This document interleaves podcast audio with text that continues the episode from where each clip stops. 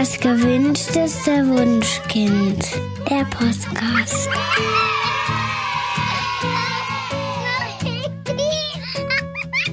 Hallo und herzlich willkommen zu unserem Podcast Das gewünschteste Wunschkind mit Daniel Graf und Katja Seide. Bei uns zu Gast ist heute Patricia Kamerata. Patricia ist Buchautorin und Bloggerin. Herzlich willkommen, Patricia. Herzlich willkommen, hallo.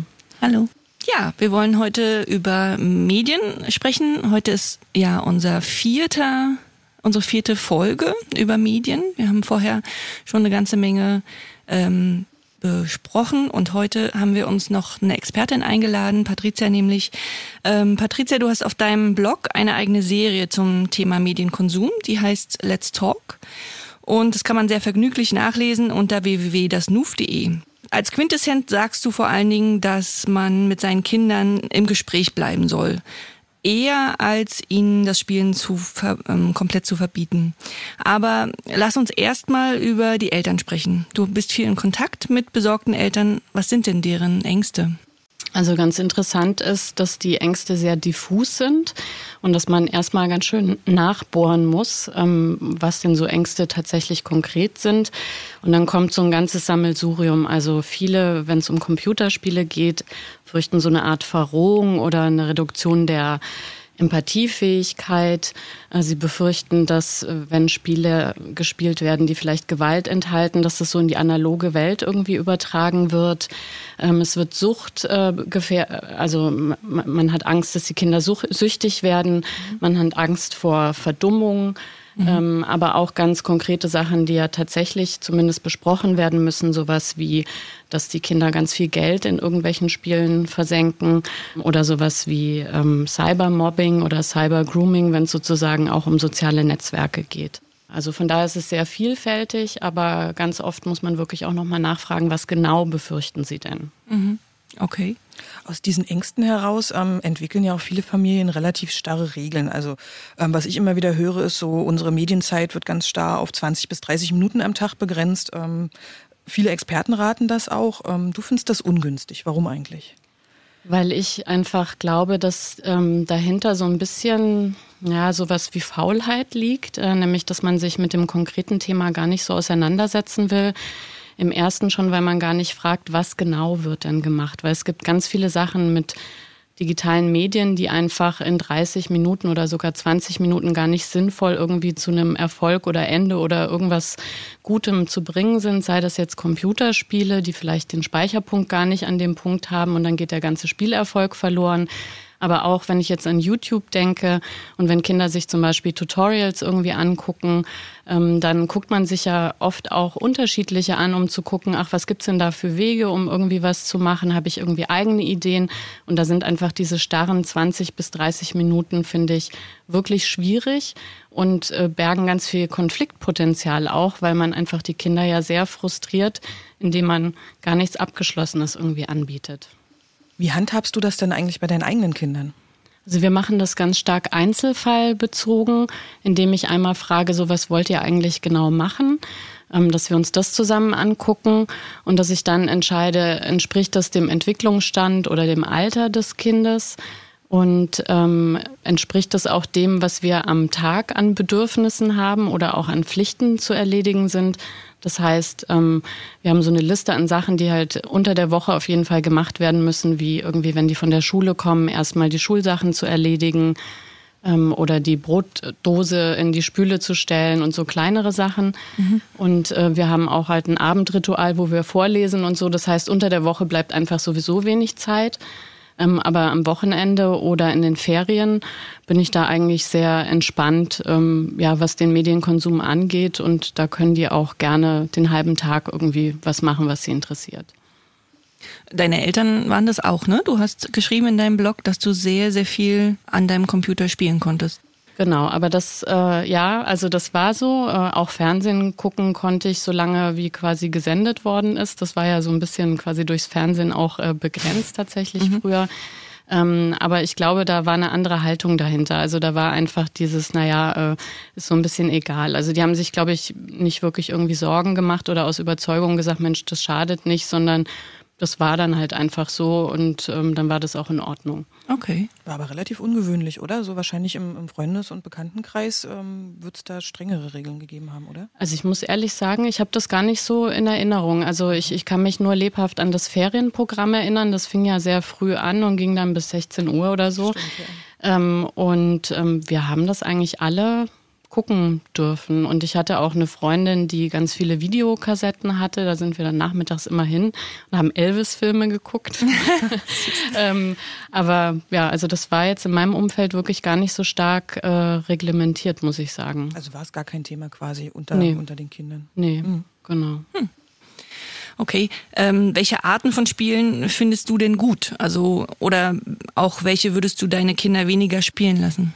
Ähm, Also bei Spielen ist es so, ähm, da fällt es mir erstmal leichter zu sagen, welche Spiele ich nicht gut finde. Okay, gut. Äh, Und das sind Spiele, die ähm, von der Spieldynamik her sozusagen erstmal endlos sind. Also ich finde alles gut, was irgendwie einen Abschluss hat. Der kann auch gerne sehr viele Stunden und Tage irgendwie in Anspruch nehmen. Aber alles, was eben wirklich kein Ende hat, wie so Rollenspiele oder auch ganz viel bei diesen Free-to-Play-Spielen, finde ich irgendwie schwierig, weil die auch einen Druck auf die Kinder ausüben können durch solche Daily Quests beispielsweise oder bestimmte Zeitfenster oder die laufen irgendwie, es gibt diese Idle-Clicker, die dann weiterlaufen. Ähm, und es gibt auch solche Mechanismen wie dieses Lootboxen, ähm, die ja in anderen Ländern sogar als äh, Glücksspiel gesehen werden, weil man genau? Das kenne ich gar nicht. Willst du oder soll ich? gerne du. Okay, also ähm, das sind da, da kommen täglich in deinem Spiel sozusagen eine Box, die du aufmachen kannst und dann kriegst du halt irgendwelche Items, die du brauchst, um weiterzukommen. Und wenn du aber nicht an dem Tag in das Spiel gehst, dann verlierst du die auch. Und ähm, es ist tatsächlich so, dass man ähm, das Gefühl hat, man müsste jetzt unbedingt diese, diese App öffnen, um die Lootbox zu bekommen. Und die sind auch oft äh, kostenpflichtig und äh, auch zufallsgeneriert. Also es kann auch sein, dass da nichts drin ist. Ja.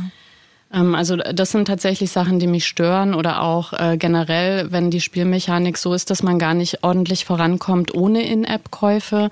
Ähm, Werbung nervt mich auch kolossal, weil ganz oft ist das Spiel für ein bestimmtes Alter festgelegt und äh, in der Werbung wird da überhaupt gar nicht drauf mir geachtet, so dass meine Kinder wirklich schon öfter da waren und gesagt haben, boah, da war jetzt voll das Kriegsspiel Ja. irgendwie was dann ja auch fast unmöglich macht, das Spiel entspannt zu spielen. Beziehungsweise da haben wir die Regel, dass wir solche Spiele dann auch kaufen, wenn das in einem normalen finanziellen Rahmen irgendwie möglich ist. Die Kinder geben immer einen kleinen Teil dazu, aber ähm, ich steuere lieber Geld bei, als äh, quasi den Kindern ständig so eine Werbung irgendwie auszusetzen. Und äh, generell finde ich tatsächlich auch das Thema altersgemäß oder entwicklungsgemäß ähm, auch wichtig. Also ich schaue mir Spiele auch an. Ähm, und da ist es ganz oft äh, so, dass ich das Gefühl habe, ähm, dass äh, zum Beispiel dieser Battle Royale-Modus irgendwie, dass der einfach äh, eine wahnsinnige Spannung ausübt, ähm, vor allem auf kleinere Kinder. Und da finde ich zum Beispiel bei dem Fortnite ist das der Punkt, den ich schwierig finde, gar nicht so sehr das Töten sozusagen, sondern wirklich dieses, man tritt gegen 100 oder 99 eben an und Ziel ist es, als einziger zu überleben. Ähm, Und quasi um positive Sachen auch zu sagen, ich finde Kooperationsspiele ganz toll. Also da gibt's ja auch ganz viele, die man auch ähm, mit sehr wenig Wissen, was jetzt die Controller oder überhaupt äh, quasi als Skill angeht, irgendwie in Gruppen spielen kann, über alle Altersgruppen hinweg. Ähm, Und ich mag auch total gerne Spiele, wo man Sachen irgendwie macht oder rätselt. Und da haben wir auch schon so ein paar erstaunliche Dinge irgendwie äh, festgestellt, wenn quasi die Erwachsenen bei uns so Rätselspiele spielen, die wirklich sehr kompliziert sind, so wie The Witness zum Beispiel, dass das plötzlich Kinder auch ganz aufregend finden. Und da habe ich aber auch gar kein Problem mit, wenn man sowas gerne stundenlang irgendwie macht. Okay. Ähm, in deinem Blog habe ich noch gelesen, dass du ähm, irgendwie emotional unterscheidest zwischen Spielen, die, die passiv konsumiert werden ähm, und aktiven Spielen, bei denen man irgendwie was baut oder so. Genau, das gilt aber nicht nur für Spiele, sondern quasi für alle Sachen, die man irgendwie mit digitalen Medien machen kann. Also immer dann, wenn man eben ähm, ja irgendwie kreativ werden kann, ähm, finde ich das eigentlich ganz spannend. Und äh, da, da, da gibt's ja auf unterschiedlichen Plattformen alle Möglichkeiten. Also auch einen Instagram-Account zu haben und sich da irgendwie ein Thema zu überlegen oder ähm, auf YouTube sich bestimmte Sachen irgendwie angucken. Ähm, mein mittleres Kind zum Beispiel ist ganz großer Fan von so Back-Tutorials. Äh, und dann kriegen wir jede Woche am Wochenende eine ganz tolle Torte oh, gebacken. Also, äh, da das ist bei mir auch so. nichts dagegen haben. Ja. Genau, also da fühle ich mich einfach mit wohler und ich glaube auch, dass die Kinder wirklich also so eine generelle digitale Kompetenz dadurch erlangen, die einfach in der zunehmend digitalisierten Welt auch dazu hilft, ähm, ja, einfach so Wirkmechanismen zu verstehen auf einer Metaebene. Und das fördern sowohl Spiele als auch YouTube und ganz viele andere Sachen. Mhm. Ja, das geht mir auch so. Ich habe tatsächlich mittlerweile eher Schwierigkeiten zu unterscheiden, was ist aktiv, was ist passiv. Also ähm, ich habe meine Kinder gucken ziemlich viel YouTube und ich habe ähm, eine Weile gedacht, Mann, das ist super passiv. Die hängen da den ganzen Tag davor. Aber wie du sagst, da entstehen ja Sachen ähm, dabei. Also bei meine große, die backt auch gerne oder die die stellt Schleim her und die mittlere, die fängt jetzt an irgendwie ihr ihr Spiel mit den Pferdchen. Also ich spiele total gern mit so kleinen Pferdchen selber auf ihrem, auf ihrem Handy aufzunehmen ähm, und, und da selber irgendwie Geschichten herzustellen. Und der Kleine lernt halt irgendwie mehr durch Zufall Englisch, weil YouTube halt ihm englische ähm, Trickfilme hinspült. Ähm, was die alle drei gerne gucken, sind so Let's Plays von von Spielen. Und also ich würde das total verstehen, wenn sie jetzt irgendwie an einer Stelle, zum Beispiel bei, keine Ahnung, Super Mario Odyssey, nicht weiterkommen. Also da verstehe ich total gut, wenn man ein Let's Play rausholt und guckt ähm, bei der Stelle, wie der andere das macht. Aber irgendwie scheinen meine Kinder das mehr so zur Unterhaltung zu gucken. Und da denke ich so, hä?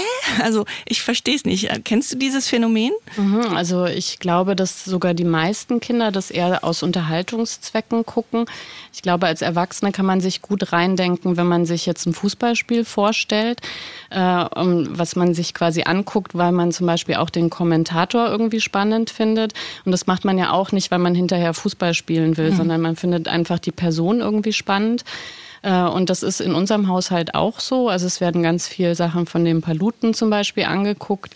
Äh, und da entwickelt sich einfach so eine Identifikation mit der Person und die finden den lustig und unterhaltsam und was der sozusagen während der Let's Plays so erzählt, das ist das, was die halt hören wollen und da fühlen die sich einfach ganz nah. Oh, okay. Und ich glaube aber auch, ähm, dass das immer so ein Gemisch ist von allen möglichen Sachen.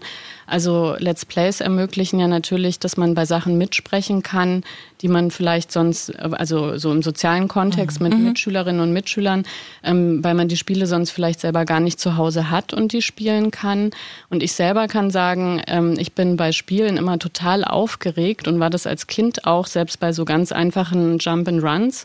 Da habe ich immer so dolles Herzklopfen, irgendwie, wenn ich daneben springe, dass ich das total angenehm finde, anderen zuzugucken, wie die das machen, weil mir einfach der Skill fehlt und das nimmt mir die Spannung weg und ich komme aber im Spiel sozusagen weiter und das kann ich mir auch vorstellen, dass das eine Motivation für Kinder ist, da sozusagen äh, zuzugucken und man lernt ja passiv mhm. Ähm, und dann ist man schon Experte, wenn man dann vielleicht am Ende doch mal dieses Spiel spielt. Okay, das, also tatsächlich geht's mir anders. Es ist so wie beim Autofahren. Wenn ich auf dem Beifahrersitz sitze, finde ich es auch ganz furchtbar. Okay. Ähm, und das ist bei, wenn ich äh, einem Let's Play zugucke, finde ich es ganz furchtbar, dass ich das nicht machen kann, weil ich immer denke so, nein, geh doch da lang. Ja.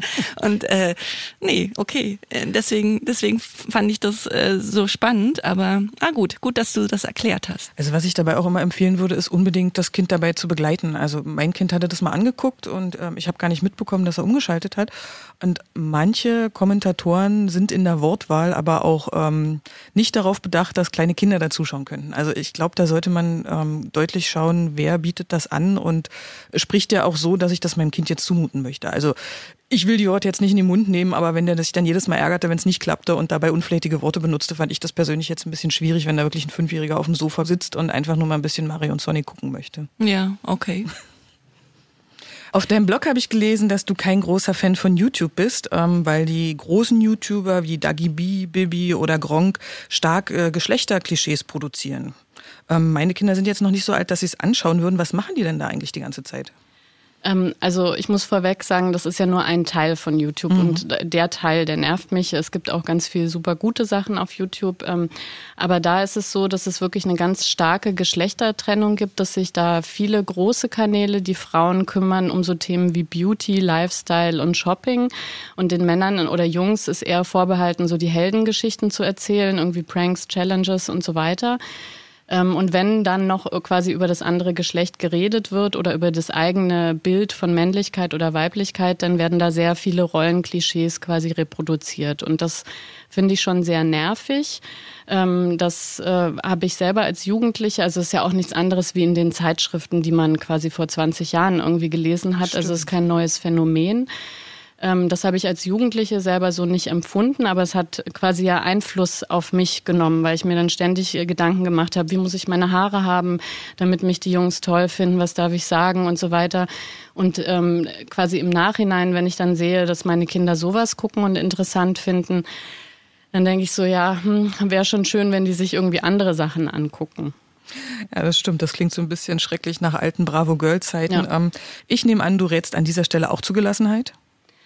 Also äh, zu Gelassenheit sowieso, aber tatsächlich finde ich, sind das die Themen, die man auch ziemlich früh mit Kindern besprechen kann. Also warum ist denn das problematisch irgendwie, wenn Frauen nur auf bestimmte Themen reduziert werden? Warum gibt es auch ein Wertegefälle? Also Kinder können zum Beispiel ganz gut das sofort verstehen, wenn man sagt, ähm, wenn ein kleiner Junge sich im Kindergarten irgendwie als Prinzessin verkleidet, ist es dann cool oder nicht? Also ähm, da würden viele sagen, oh je, der Junge und so, dann verliert er irgendwie was an seiner Jünglichkeit, Männlichkeit. Ein Mädchen, was sich als Rennfahrer irgendwie verkleidet, aber eben gar nicht. Und solche Themen versuche ich mit den Kindern wirklich schon oder habe die schon immer sehr früh besprochen, dass sie das erkennen können und dass sie das auch hinterfragen können. Ähm, und dann können die sich solche Sachen auch angucken. Und dann ist am Abend äh, Brottisch eigentlich eher Thema so, ach, die haben wieder das und das. Und äh, da wird man halt einfach dann sensibler und redet irgendwie drüber. Und dann glaube ich, hat das auch nicht so einen großen Einfluss.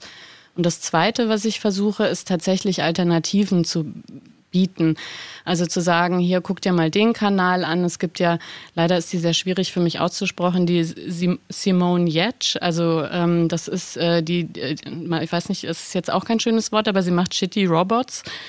ähm, die sind sehr lustig einfach und äh, sie ist als Person einfach ganz, ganz toll. Und da ist natürlich auch eine Ingenieursleistung irgendwie dahinter und sowas sage ich dann meinen Kindern und hoffe, dass sie dann sich eher für sowas interessieren und sich sagen, hey, dann abonniere ich doch mal irgendwie den Kanal. Dann gibt es auch ganz viele andere Beispiele. Ähm, das klappt natürlich auch nicht immer, aber ich finde einfach wichtig, im Vorfeld irgendwie zu sensibilisieren. Mhm. Ähm, was sagst du denn zu TikTok? Also das ist bei uns gerade ein ganz großes Thema. Meine Tochter, die ist neun und ähm, ja, Jungs, Mädchen in der Klasse sitzen da, produzieren lustige kleine Videos, schauen sich das auch stundenlang an. Ähm, mir ist das irgendwie total suspekt, weil ich den Sinn dahinter nicht verstehe. Ähm, ich habe ihr gesagt, ich möchte gern, dass sie nicht mit Gesicht drin ist. Also sie kann gerne Videos von unserer Katze drehen oder von irgendwelchen Puppen. Ähm, sie selbst möchte ich aber nicht mit dem Gesicht drin haben, weil ich habe ähm, auch gelesen, dass sich da gerne ältere Herrschaften mit unlauteren Absichten rumtreiben und diese Videos konsumieren und ja, da frage ich mich natürlich, wie kann ich mich am besten schützen und wie kann ich mit dem Kind altersgerecht darüber sprechen? Mhm. Also speziell bei TikTok, ähm, das ist ja vielleicht auch ein, mal ein gutes Beispiel für ein soziales Netzwerk, wo man als Erwachsene spätestens schon nicht mehr sich anmeldet, sondern das mhm. ist ja wirklich Kindern und Jugendlichen irgendwie vorbehalten. Ähm, da mache ich das so und da wird es ja auch noch viele andere Netzwerke geben, ähm, dass ich mit den Kindern tatsächlich erstmal ganz formal darüber spreche. Also es gibt AGBs. Die AGBs zum Beispiel sagen, dass man vor 13 gar keinen Account haben darf und zwischen 13 und 17 nur mit Erlaubnis der Eltern. Das kann man natürlich umgehen, indem man dann sagt, gut, äh, ich lege dir jetzt trotzdem einen Account an, aber grundsätzlich ist das erstmal meiner. Du kannst irgendwie damit gucken und kannst auch eben Bilder oder mhm. Videos irgendwie hochladen so wie du das jetzt gerade gesagt hast. Aber dann spricht man eben darüber, mit welchen Fotos oder Bildern fühle ich mich wohl. Und da gibt es ja ganz viele Sachen, die als Informationen auch mit einfließen. Also dass man zum Beispiel ähm, nicht irgendwie die kleineren Geschwister durchs Bild laufen lässt oder mhm. überhaupt andere Personen ähm, dass im Hintergrund keine Informationen sind, die irgendwie ähm, Rückschluss auf darauf geben, wo man wohnt, wie man lebt, auf irgendwelche Gewohnheiten und so. Und da finde ich es auch wichtig, wirklich diesen Punkt anzusprechen. Also was macht dir Angst? Nämlich, dass Fremde eben mit äh, tatsächlich äh, sexuellen Absichten eben die Kinder ansprechen.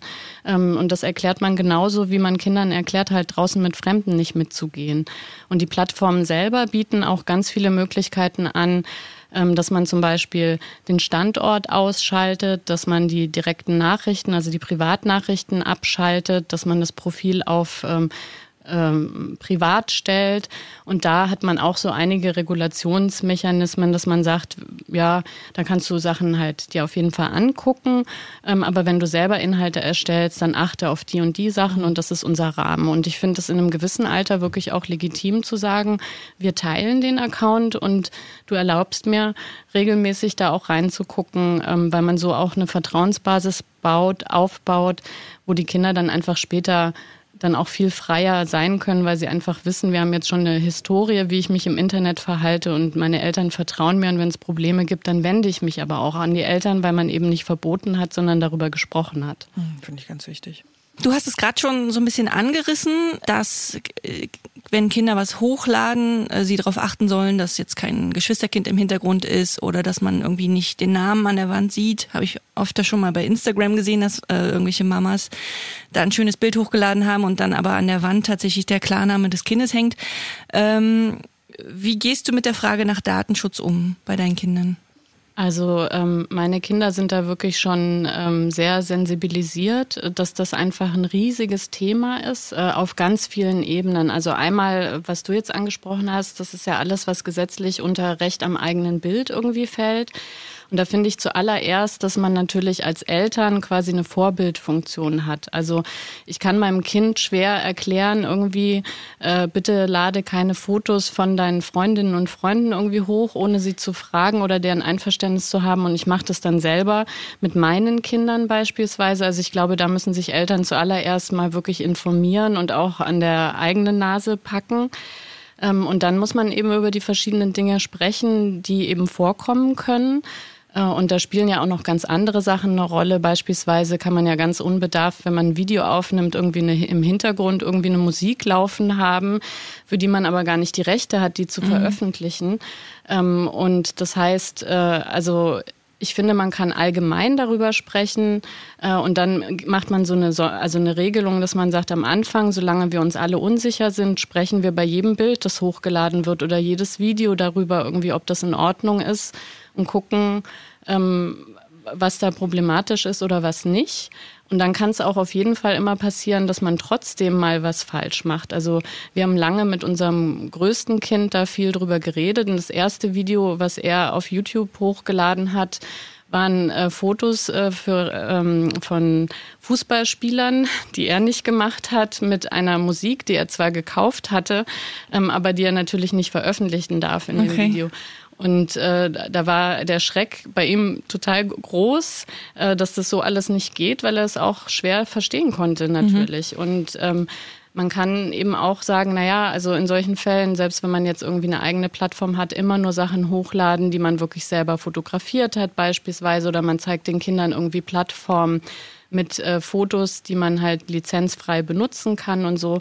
Aber es ist in der Tat halt ein riesiges, riesiges Thema, ähm, das man auch nicht in einem erschlagen kann, sondern also was auch ein Dauerthema sein wird. Okay. Und das andere, ähm, was Datenschutz angeht, weil das eben für Eltern auch immer wieder Thema ist, ist natürlich alles, äh, was die Apps an Daten sammeln und was damit gemacht wird. Mhm. Ähm, WhatsApp ist da ja ein Riesenthema. Ja. Äh, das wird ja von vielen Kindern oder Eltern auch als Standard-Messenger irgendwie benutzt, wenn es irgendwie um die Einrichtung von einem Klassenchat oder sowas geht. Mhm. Und auch da, man kann mit Kindern über Metadaten sprechen, man kann denen sagen, was das ist, was damit Konzerne eben machen, dass es auf äh, Plattformen dazu dient, eben Profile zu erstellen, die dann äh, als Werbung äh, ausgespielt werden und, und, und. Aber auch das ist halt ein großes Thema. Aber irgendwann muss man halt damit anfangen, sowas zu besprechen, weil das gehört zum Thema Medienkompetenz dazu, dass man zumindest erstmal die ganzen Stolpersteine kennt. Und dann muss man auch sagen, man macht dann Fehler. Das kann einfach sein. Äh, aber man muss dann gucken, wie man es das nächste Mal besser macht, wie man Sachen auch rückgängig machen kann. Ähm, und das natürlich auch die Wahrscheinlichkeit, wenn mal irgendwie sowas ähm, ja, falsch hochgeladen wird, dass es dann sofort total entgleist, ist ja auch relativ klein. Also, ja. dass man sich da dann auch entspannt und sagt, Learning by Doing. Aber es ist eben eine Aufgabe, sich damit auseinanderzusetzen. Okay. Ja, super. Hast du darüber schon geschrieben äh, in deinem Blog? Nee, tatsächlich nicht. Ich hatte äh, in der Vorbereitung mein Kind gefragt, sag mal, warum bist du nicht bei TikTok? Und es hat dann entnervt mit den Augen gerollt, weil es hat ein Windows-Phone vom Großvater bekommen und das ist quasi Zensur von vornherein. Also die meisten Apps laufen da gar nicht drauf. Deswegen hat sich die Frage bei uns nie ergeben. Ah, okay. gut zu wissen. Aber äh, also ich, ich würde, würde mir wünschen von dir, dass du darüber bitte nochmal schreibst. Das fand ich nämlich jetzt gerade voll interessant. Das mache ich gerne. Okay, cool. Äh, lass uns mal noch über Mobbing sprechen. Ähm, das geht ja bei den sozialen Plattformen äh, über die Kommentare oder eben wie zum Beispiel an meiner Schule direkt über WhatsApp zum Beispiel. Ähm, wir haben regelmäßig Beschwerden von Eltern, ähm, deren kind, Kinder in Chats von der Masse der Mitschüler irgendwie geärgert werden und die wollen gerne, dass wir als Schule da entgegenwirken was natürlich schwierig ist. Ne? Ähm, was würdest du den Eltern raten, deren Kind von Online-Mobbing betroffen ist? Also ich würde Eltern raten, wirklich auch ähm, sehr früh ähm, quasi über Präventionsmaßnahmen nachzudenken und tatsächlich aber auch mit der Schule zu kooperieren, weil gerade dieses Thema Cybermobbing ähm, so einen ganz starken Ausgangspunkt in, in Schulen und Klassen hat. Mhm. Und man da auch im Vorfeld ganz, ganz viel machen kann, indem man den Kindern zum Beispiel erklärt, wie diese Rollendynamiken sind. Also sprich, ganz viele haben im Kopf, es gibt Opfer und Täter, aber es gibt noch ganz viele andere Rollen. Sprich, es gibt sozusagen Mitläufer, es gibt diese Klaköre, die überhaupt ähm, dem Täter ermöglichen, so ein Machtgefühl irgendwie auszuspielen.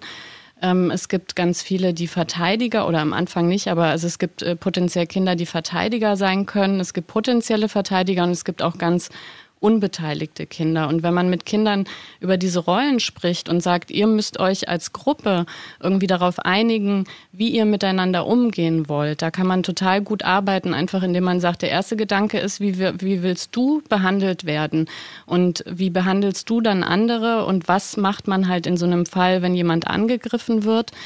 Ähm, und dass man da auch drüber redet, was, was ist denn Mobbing alles?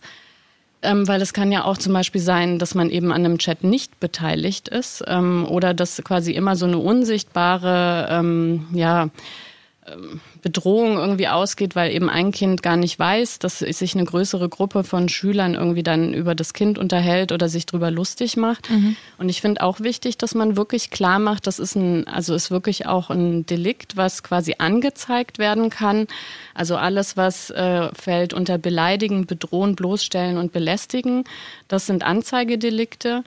Ähm, und es gibt auch gesetzliche Grundlagen. Vieles wusste ich gar nicht. Es gibt zum Beispiel an den Berli also die Berliner Polizei, die äh, haben auch ähm, die Möglichkeit, äh, so Workshops für Cybermobbing irgendwie durchzuführen und die erklären dann auch die rechtlichen Grundlagen. Und das ist gerade also wirklich fand ich total äh, erleuchtend sozusagen, weil es gibt auch Paragraphen, die zum Beispiel verbieten, überhaupt Bilder zu machen in bestimmten Situationen. Also okay. zum Beispiel in der Umkleide ähm, oder in der eigenen Wohnung, ähm, also was alles höchst persönlicher Raum ist oder auf Toilette zum Beispiel. Und da ist mhm. allein das Erstellen ist quasi die Straftat. Mhm. Und sowas müssen Kinder einfach wissen, weil ich glaube, ganz viele machen ganz unbedarft irgendwelche Sachen und sind dann selber ganz geschockt von, von dem, was sie vielleicht getan haben oder einem anderen Kind auch angetan haben. Mhm. Ähm, und da spielt natürlich auch sowas eben mit rein. Welche Bilder macht man von sich? Wo teilt man die? Äh, man teilt keine Bilder von anderen Personen ähm, wie lange muss ich im Voraus darüber nachdenken, ob jetzt ein Foto, was ich heute lustig finde, auch noch in einem halben Jahr lustig ist und so. Und da können Eltern schon sehr viel mit den Kindern auch darüber sprechen. Und ganz wichtig ist aber auch, wenn es dann passiert, dass die Kinder wissen, wo sie sich Hilfe holen können. Also sprich eben bei Vertrauenslehrern, bei Sozialarbeiterinnen, bei den Eltern natürlich selbst. Es gibt aber auch Seiten im Internet, wo Jugendliche Jugendliche beraten uport.de, mit 4U wird das geschrieben, ist zum Beispiel eine oder es gibt diese Nummer gegen Kummer, mhm. wo Kinder irgendwie anrufen können. Und dann ist es tatsächlich auch wichtig, diese Angriffe zu dokumentieren. Also, dass, dass man nicht sofort alles blockt, auch wenn das sehr schwer fällt. Da braucht das Kind natürlich ja Unterstützung, aber dass man wirklich aufschreibt, was ist wann passiert, in welcher Form, dass man Screenshots macht und so weiter. Und dass man dann das auch wirklich so ernst nimmt und äh, also im Zweifelsfall eben auch zur Polizei geht und das auch anzeigt. Ähm, weil äh, man darf wirklich nicht unterschätzen, ähm, was das für psychische Folgen und auch langfristige psychische Folgen für Kinder haben kann, wenn das eben so extrem wird und über eine ganz lange Zeit auch geht. Also deswegen an der Stelle möglichst früh anfangen, mit den Kindern darüber zu sprechen, mhm. die auch stark machen, äh, anderen Kindern zur Seite zu stehen, wenn die sowas wahrnehmen oder eben sich Hilfe zu holen und im Zweifelsfall eben auch tatsächlich anzeigen.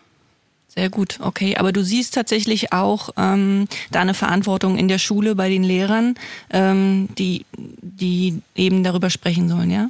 Also würde ich so sehen, also weil das hat ja ganz viel eben auch mit, mit, dem, mit dem sozialen Gefüge Schule äh, und Klasse zu tun. Und wenn sowas im ähm, ja, unterschwellig quasi brodelt, dann stört das ja auch permanent den Unterricht. Das beeinträchtigt die Leistungsfähigkeit, äh, die Aufmerksamkeit und so weiter von den Kindern. Deswegen investiert man einmal vielleicht eben diese vier Stunden für so einen Workshop und hat dann aber nachhaltig sich, äh, weiß ich nicht, wie viele Stunden gespart und quasi psychisches Leid gespart, ähm, weil man das an der Stelle eben schon abgefangen hat. Mhm, ja, Tipp. Sehr gut, ja, finde ich auch.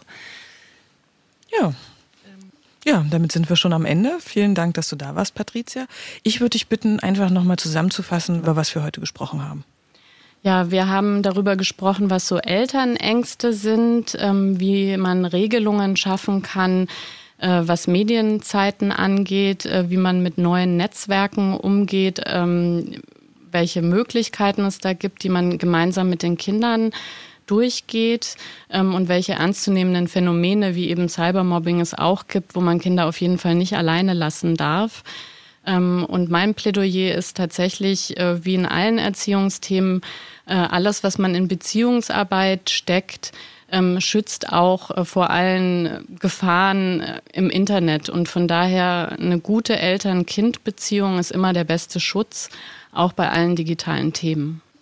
Ja. Ja, sehr cool. Also ich freue mich wahnsinnig, dass du da warst, Patricia, weil das heute nochmal so als Abschluss wirklich einen richtig guten Input auch für mich gegeben hat. Ich fand es fantastisch. Ja. ja. Und ähm, ja, ich danke dir doll, dass du da bist. Ich danke ja. euch auch. Und wir haben noch eine kleine Überraschung für euch. Patricia ist ja Autorin und hat auch ein ganz tolles Buch geschrieben, das wirklich super lustig ist. Also lest unbedingt mal rein.